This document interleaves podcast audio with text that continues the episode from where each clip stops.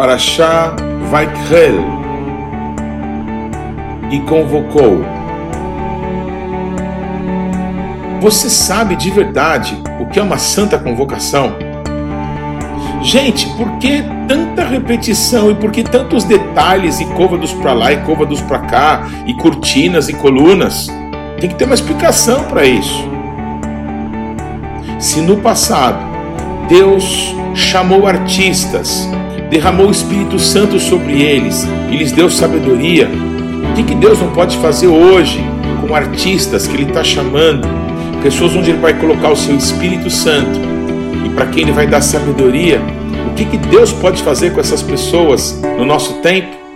Vamos descobrir juntos? Shalom, pessoal. Eu sou Paulo de Tarso e esse é o programa A Minha Torá.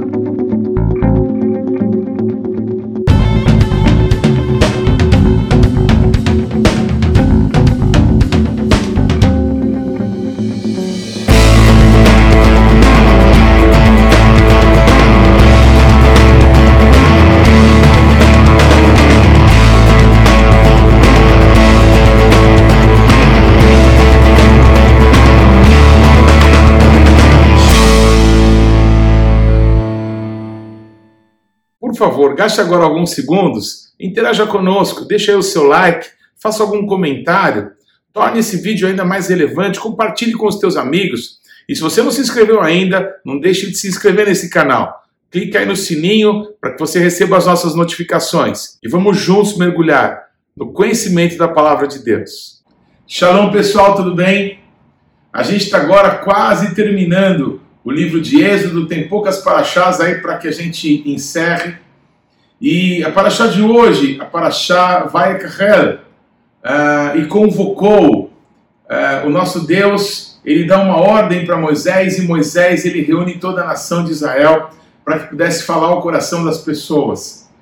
Uh, existem coisas muito lindas dentro dessa paraxá, como em todas, mas muitas pessoas que tentam ler a Bíblia, por exemplo, de Gênesis, Apocalipse, quando se depara com trechos como esse dessa paraxá, em que vão ser descritos lá é, as medidas das cortinas, os tecidos, como era, deveria ser feito, as argolas e, e tudo mais. Muitas pessoas acham é, uma leitura cansativa, uma leitura sem sentido, muitos é, acusam né, de isso ser coisas dos, é, do Antigo Testamento, coisa só para os judeus, isso não serve para nós hoje, nosso negócio é o Novo Testamento.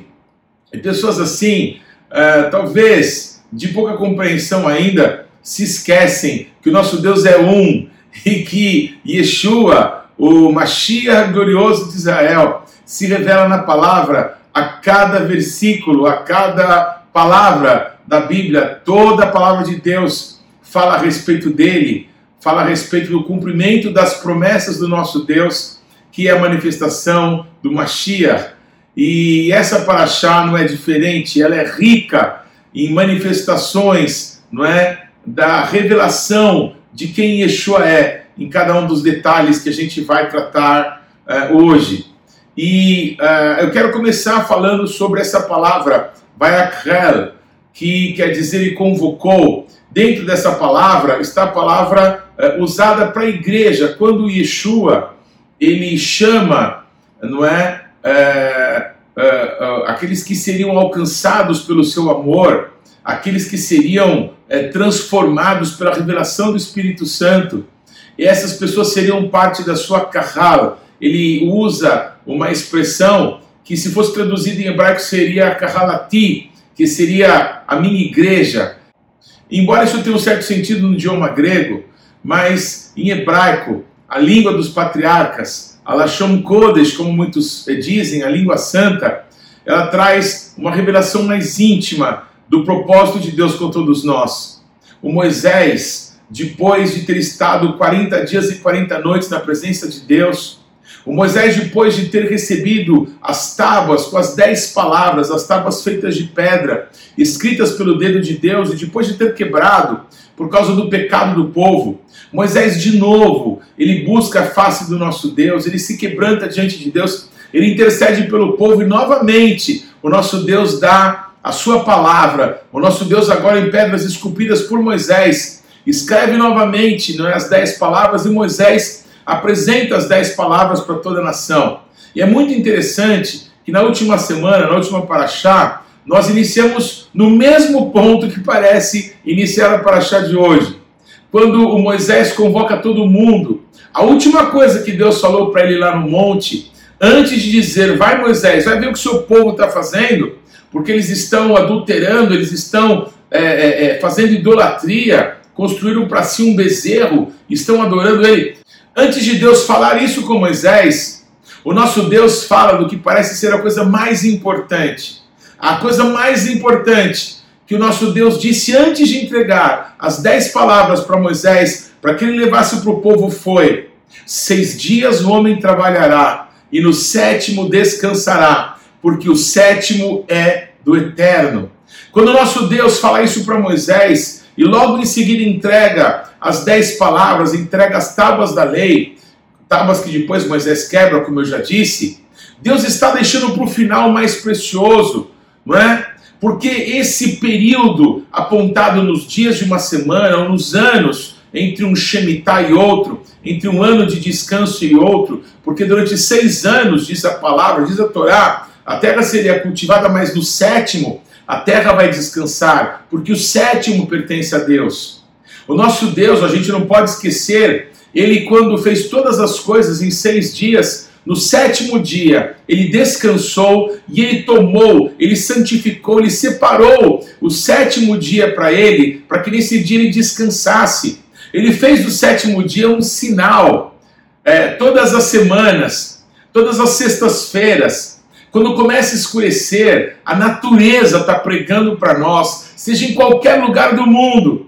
Quando na sexta-feira começa a escurecer, a natureza diz: o rei do reino está vindo e ele vem para reinar. O Mashiach vem para estabelecer o reino de Deus entre os homens. Se prepare para isso, porque no sétimo milênio do homem peregrinando nessa terra, o Rei dos Reis irá para reinar, ele reinará aqui por mil anos. O Shabat dos milênios, aqueles que são de Deus, passarão com ele no governo glorioso do Mashiach, do Mashiach de Israel, do ungido de Deus, do Rei das Nações. Nós estaremos debaixo do seu governo, do seu reinado, e nós reinaremos com ele, conforme a sua palavra, conforme a sua promessa. Isso é glorioso demais. Quando o nosso Deus, não é? Ele entrega as segundas tábuas para Moisés, escritas novamente para que o povo conhecesse as suas palavras. Moisés junta todo o povo. Moisés faz uma convocação. Moisés, como uma congregação dos filhos de Israel, ele os chama a todos, os reúne a todos, porque algo muito importante estava para ser compartilhado com todos. É curioso que as palavras são essas: vai Vaikrel, que quer dizer e convocou, e depois a palavra Edat Israel, a comunidade de Israel. É interessante que essa palavra Edat, a gente conhece muito bem ela quando a gente fala sobre as grandes festas, as três festas que apontam para o ministério do Mashiach. A primeira festa é o Pesach, não é? Aquele, aquela celebração que se faz no início do ano, na primavera né, de todos os anos, no 14 dia, na lua cheia, ao entardecer do 14 dia do primeiro mês, ali se mola o cordeiro da Páscoa, para se lembrar que o nosso Deus arrancou o seu povo do Egito e da casa da servidão. Essa festa ela fala da salvação, fala que Deus nos livra do pecado, nos livra do mundo, do sistema do mundo, na figura de Faraó e do Egito. E o Senhor nos leva para a terra prometida. Então, a primeira festa, a primeira grande festa, a festa de Pesach, não é? É chamada é de Moedim, são as festas do nosso Deus, as festas Moedim Adonai, Moedim Yudhei Vavrei, as festas do nosso Deus. Porque cada uma dessas grandes festas fala do ministério do Mashiach. A segunda grande festa é Shavuot, que fala justamente da outorga da palavra de Deus para o povo de Israel no deserto. 50 dias depois que o povo de Israel sai do Egito, o nosso Deus se apresenta para o seu povo no Monte Sinai, para que o nosso Deus pudesse entregar a sua palavra. Isso é Shavuot. Pois foi curiosamente nesse mesmo dia em que o nosso Deus estava para entregar a sua palavra para o povo de Israel, que o Espírito Santo cai sobre 120 homens e mulheres que estavam reunidos em Jerusalém, conforme a ordem de Yeshua, de que não se ausentassem de lá, até que do alto pudessem ser revestidos de poder. E a terceira e última grande festa é a festa de Sukkot, a festa do final do ano, do trabalho, a festa que fala da grande colheita, por causa da grande chuva, as últimas chuvas. As primeiras chuvas caem no início do ano para preparar a grande colheita de Pesach e depois de Shavuot. As últimas chuvas caem na época do outono em Israel, quando as últimas colheitas estão sendo feitas. Chuva que cai justamente para que haja vigor em toda a produção de Israel.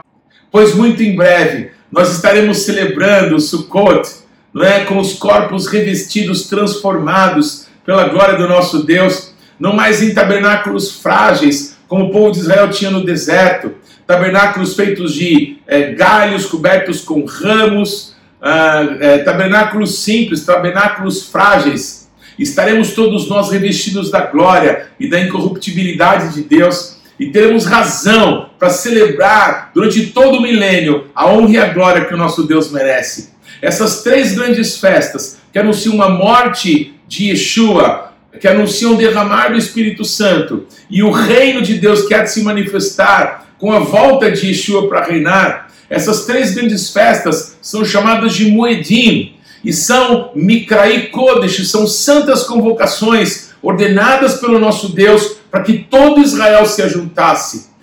Todo judeu de todo mundo tem uma ordem que três vezes por ano ele tivesse que se encontrar, tivesse que subir a Jerusalém. E hoje nós todos, que fomos alcançados pelo amor de Deus, através de Yeshua, somos convidados a participar da mesa do Senhor, somos convidados a entender que as festas não são dos judeus, as festas, elas são do Cordeiro. As festas anunciam o ministério de Yeshua, o ministério do Mashiach. Todas elas apontam para ele. Então também nós somos convidados a participar dessa festa. Mas como no caso dessa paraxá, não se trata de uma santa convocação, não é? Para as festas do nosso Deus, mas se trata de uma convocação específica para que todo Israel se juntasse porque haviam coisas muito preciosas que o nosso Deus queria revelar ao seu povo e que o nosso Deus queria que o seu povo tomasse atitudes. Quando o nosso Deus faz ajuntamentos, ele vai usar os líderes do seu povo para chamar as pessoas, para chamar outros líderes, para que todos se congreguem, para que todos se reúnam. É uma questão de treinamento. Se Deus levanta líderes sobre o seu povo e existem convocações da parte do nosso Deus e as pessoas não respondem, não estão dando as costas para o líder, estão dando as costas para a convocação que o nosso Deus fez. Mas naqueles dias, nesses dias que estamos tratando nessa paraxá, Moisés faz uma convocação e toda a nação aparece diante dele. Depois da morte de tantas pessoas pelo bezerro de ouro, houve um temor no coração de todo o povo, um desejo de acertarem o caminho, e ali estava toda a congregação dos filhos de Israel para escutar as palavras do nosso Deus. E tudo que o nosso Deus falou no monte, agora Moisés compartilhava com toda a nação. Qual foi a primeira coisa? O Shabat. Seis dias vocês vão trabalhar, porque o sétimo é do eterno. Tudo mais tem a ver com isso. O nosso Deus, como como última palavra, diz isso para Moisés, quando enfim o povo quer ouvir a Deus através de Moisés, essa primeira palavra que Moisés compartilha com o povo. O Shabat não faz parte de um período da semana que acabou. O Shabat não faz parte do período da semana que está para começar. O Shabat faz parte da eternidade. O nosso Deus pegou o Shabat e tirou o Shabat dos outros dias ele não é um dia comum, é um sinal de Deus para nós. É uma oportunidade para nós contemplarmos a Deus, discernirmos sobre os tempos e as épocas que o nosso Deus tem reservado para nós. É um presente. O que você faz com o presente? Você abre o presente, você experimenta o presente, você gosta do presente, você quer conhecer e entender esse presente de uma forma é, mais profunda possível, pois as festas apontam para o Shabat. Todas as leis, aquele santuário apontava não para um lugar físico, mas apontava para um tempo. E aí tem uma curiosidade sobre essa palavra Edat, de onde vem Moed, que essa congregação tem a ver com um tempo e tem a ver com um lugar. O nosso Deus quer que o seu povo se congregue, que o seu povo se reúna num determinado tempo, todo Israel, num determinado tempo, no mesmo lugar, para que o nosso Deus possa ter comunhão com o seu povo, para que o nosso Deus possa falar ao coração do seu povo. E para isso, o nosso Deus ordena que um santuário pudesse ser construído ali no meio de toda a nação de Israel, para que Deus fosse o centro de tudo. Nós temos o hábito de usar a expressão cristocêntrica. Jesus, o Cristo, Yeshua, o Mashiach, glorioso de Israel, tem que ser o centro das nossas vidas. Quando nós olhamos para homens, quando olhamos para sacerdotes, quando olhamos para as reuniões religiosas, os atos religiosos que praticamos, quando nós olhamos para as tradições que nos foram passadas, o que estamos querendo passar para os nossos filhos, invariavelmente vamos decepcionar com esse ou com aquilo. Mas quando nós olhamos para o centro de tudo, quando nós olhamos para o autor e o consumador da nossa emuná, da nossa fé, quando nós olhamos para os olhos de fogo de Yeshua, quando nós olhamos para o centro da nossa vida, que tem que ser o trono exaltado do nosso Deus, tudo se explica, tudo tem entendimento. E o nosso Deus, que nos dá uma nova oportunidade. Assim como aqueles que pecaram, se prostituindo com bezerro de ouro foram mortos, uma nova oportunidade estava sendo dada. Que bênção! O nosso Deus nos amar tanto e nos dar sempre novas oportunidades de fazermos para a glória do nome dele dessa vez.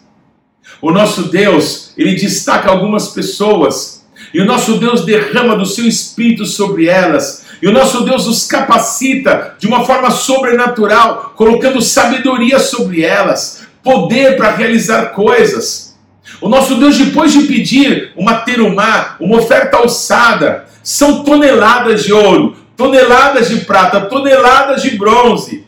São tantos materiais que se pergunta como que aquele povo tinha tudo isso. Pois houve um momento que o coração do povo, movido por Deus, foi tão liberal, havia tanta alegria em dar, as mulheres em tecerem, enfiarem para poder fazer os tecidos necessários, havia tanta entrega que as pessoas disseram para Moisés: Moisés, não dá mais, fala para as pessoas pararem. E o Moisés proíbe que as pessoas continuem trazendo ofertas, porque todo mundo sentiu o desejo de participar daquilo que Deus estava fazendo. Quando o nosso Deus tem um chamado para nós, quando nosso Deus nos chama e diz: Eu quero morar no meio de vocês, eu tenho um descanso para vocês, eu tenho um lugar onde eu vou me manifestar a vocês, e eu vou poder ter comunhão com vocês, eu vou poder ouvi-los, a sua adoração vai subir até o meu coração. Quando nós temos isso, todo mundo tem o desejo de participar, todo mundo é movido pelo Espírito Santo com desejo sincero de contribuir para que isso aconteça, para que isso seja gerado. Eu queria te dizer, o nosso Deus está nos chamando, está nos reunindo nesses lugares, não é de carral, nesses lugares de congregação, de estarmos juntos. É nesse lugar que Deus ordena a vida e a bênção para sempre. É nesse lugar que o refrigério, como diz o Salmo 133, há de se manifestar. É nesse lugar que a unção, a unção que estabelece sacerdotes, a unção que capacita pessoas para a obra de Deus, é derramado. Bezalel, Betzalel, nome que quer dizer na sombra de Deus, na sombra do Onipotente descansarás. A Bíblia diz que quando Maria fica grávida, a sombra de Deus vem sobre ela, a presença de Deus, a intimidade de Deus capacita a obra sobrenatural que só o Espírito Santo pode gerar em nós. E esse homem, um descendente de Judá, um descendente de Ur, cunhado de Moisés, ele é o homem escolhido para receber unção, capacitação, para dirigir toda a obra, para realizar coisas junto com outras pessoas, mas ele era o principal intendente de toda aquela obra, de toda aquela obra artística. Nós estamos vivendo dias em que os artistas estão sendo chamados de novo para o nosso Deus. Se pessoas como Bezaleel, como Oliabe, realizaram uma obra tão gloriosa como o Mishkan, como o tabernáculo, aquele lugar suntuoso para qualquer pessoa que entrasse ali no lugar santo, no Santo dos Santos, mas que não tinha beleza nem formosura por fora. Todos aqueles detalhes foram feitos por artistas que foram capacitados por Deus para manifestar a presença de Deus no meio de toda a nação de Israel. Amados, o nosso Deus não muda, nem o seu propósito conosco. Quantas pessoas talentosas, quantos artistas da música, artistas das artes plásticas, designers gráficos, um tipo de arte que não existia, mas que agora está diante dos olhos de todos. Pessoas que escrevem, pessoas que pintam, pessoas que fazem poesia. Quantos talentos que o nosso Deus pode, através do seu Espírito Santo, capacitar e usar nesse tempo, nesse momento em que estamos vivendo, para que Deus seja levantado no meio do seu povo. Se o teu coração está queimando aí, se está havendo uma reverberação no teu coração, porque eu toquei em alguma coisa que Deus tem para a tua vida, eu quero declarar em nome de Yeshua que o poder do Espírito Santo vai te envolver, a sombra do Altíssimo virá sobre você e lhe há de capacitar. Deus vai despertar através da tua vida uma arte que não vai colocar mais o homem no centro de tudo, mas vai colocar Deus no lugar que lhe pertence o lugar mais exaltado, mais honrado, mais dignificado, e com a tua arte você há de realizar isso, e Deus será visto por todo o seu povo, porque o centro será a sua glória. Bendito seja o nome do nosso Deus. Por que tantas repetições, não é? Eu quero que você pense nisso. O nosso Deus tinha falado com Moisés. As primeiras descrições sobre a arca da aliança, sobre o altar de ouro, o altar de bronze, o altar do sacrifício, sobre a mesa de pães, sobre a menorá, sobre as portas, sobre as colunas, as primeiras descrições que estão ali no livro de Shemot, no livro de Êxodo, é porque o nosso Deus falou com Moisés e ele registrou. Mas agora há uma repetição, porque nós precisamos ler em tudo isso que tudo, exatamente tudo que Deus falou, Moisés obedeceu. É esse o sentido da repetição. Deus falou isso, foi isso que eu falei para o povo. Deus mandou fazer isso, foi exatamente isso que eles fizeram. Deus deu é, tantas medidas para isso e para aquilo, pois foram com essas medidas. O Moisés não inventou nada do santuário. O Moisés fez cada detalhe segundo a visão que o nosso Deus deu para ele. Segundo o modelo celestial, o Moisés ordenou que fosse feito. O Moisés cuidou para que fosse realizado segundo a vontade de Deus. Esse zelo, esse cuidado, essa repetição, esse checklist é para que tudo possa manifestar, não algo do homem, não aquilo que o homem acha bonito, acha interessante, mas exatamente o que o nosso Deus falou. Nós precisamos voltar para Deus e fazermos exatamente o que Deus falou. Quando a arca da aliança ela quis ser trazida para onde estava a nação de Israel, ali para o palácio de Davi. Eles queriam uma coisa boa, queriam uma coisa certa, mas tentaram fazer do jeito errado. Eles tentaram trazer a arca da aliança em carros de boi, mas o nosso Deus disse que a arca da aliança tinha que ser carregada no ombro dos levitas, no ombro dos sacerdotes, no ombro dos adoradores. Há que haver um esforço pessoal daqueles que querem a presença de Deus. E o esforço pessoal não é a força do nosso braço, mas a obediência do nosso coração àquilo que o nosso Deus disse. Nós precisamos voltar para a Bíblia. Nós precisamos ler, não trazer a interpretação que vai motivar você para trabalhar nessa semana e conquistar mais contratos e prosperar nos seus negócios.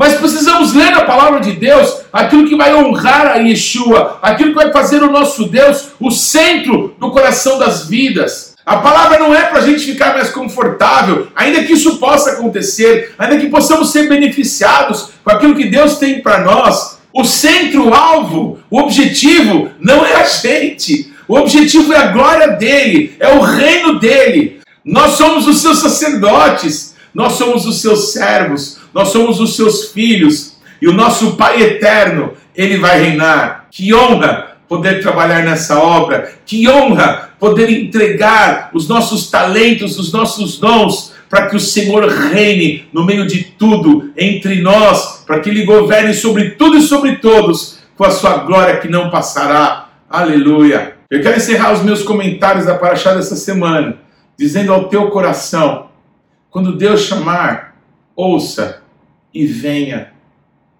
Quando o nosso Deus te pedir, ouça e faça. Quando o nosso Deus te disser, eu vou usar o teu talento, Permita que o Espírito Santo venha sobre aquilo que ele já te deu, porque ele vai te capacitar não apenas para coisas naturais, mas para coisas sobrenaturais. Seja zeloso em fazer tudo quanto Deus te falou, do jeito que ele falou. Confie. Deus não se equivocou. Ele não errou num côvado aqui, num tecido ali. Tudo que Deus faz é bom, tudo que ele faz é perfeito. O nosso Deus quer se manifestar como Deus no meio do seu povo e nos dá honra, nos estende a mão para que possamos participar dessa obra. Os céus são os céus do Senhor, mas essa terra o Senhor deu para nós, para os filhos dos homens. E essa geração que estamos vivendo é a nossa geração, é a nossa oportunidade de fazer o nome do nosso Deus conhecido de todos os povos da terra porque o evangelho do reino será pregado em todo o mundo. Então virá o fim. Vamos trabalhar nessa obra. Que Deus te abençoe. Que mitzion tesetorá, o dvar Adonai, Yerushalayim. E de Sião virá a lei e a palavra de Deus de Jerusalém. Não se esqueça, o Shabat não pertence à semana que está terminando. O Shabat não pertence à semana que está começando. O Shabat pertence ao Eterno. Shabbat Shalom.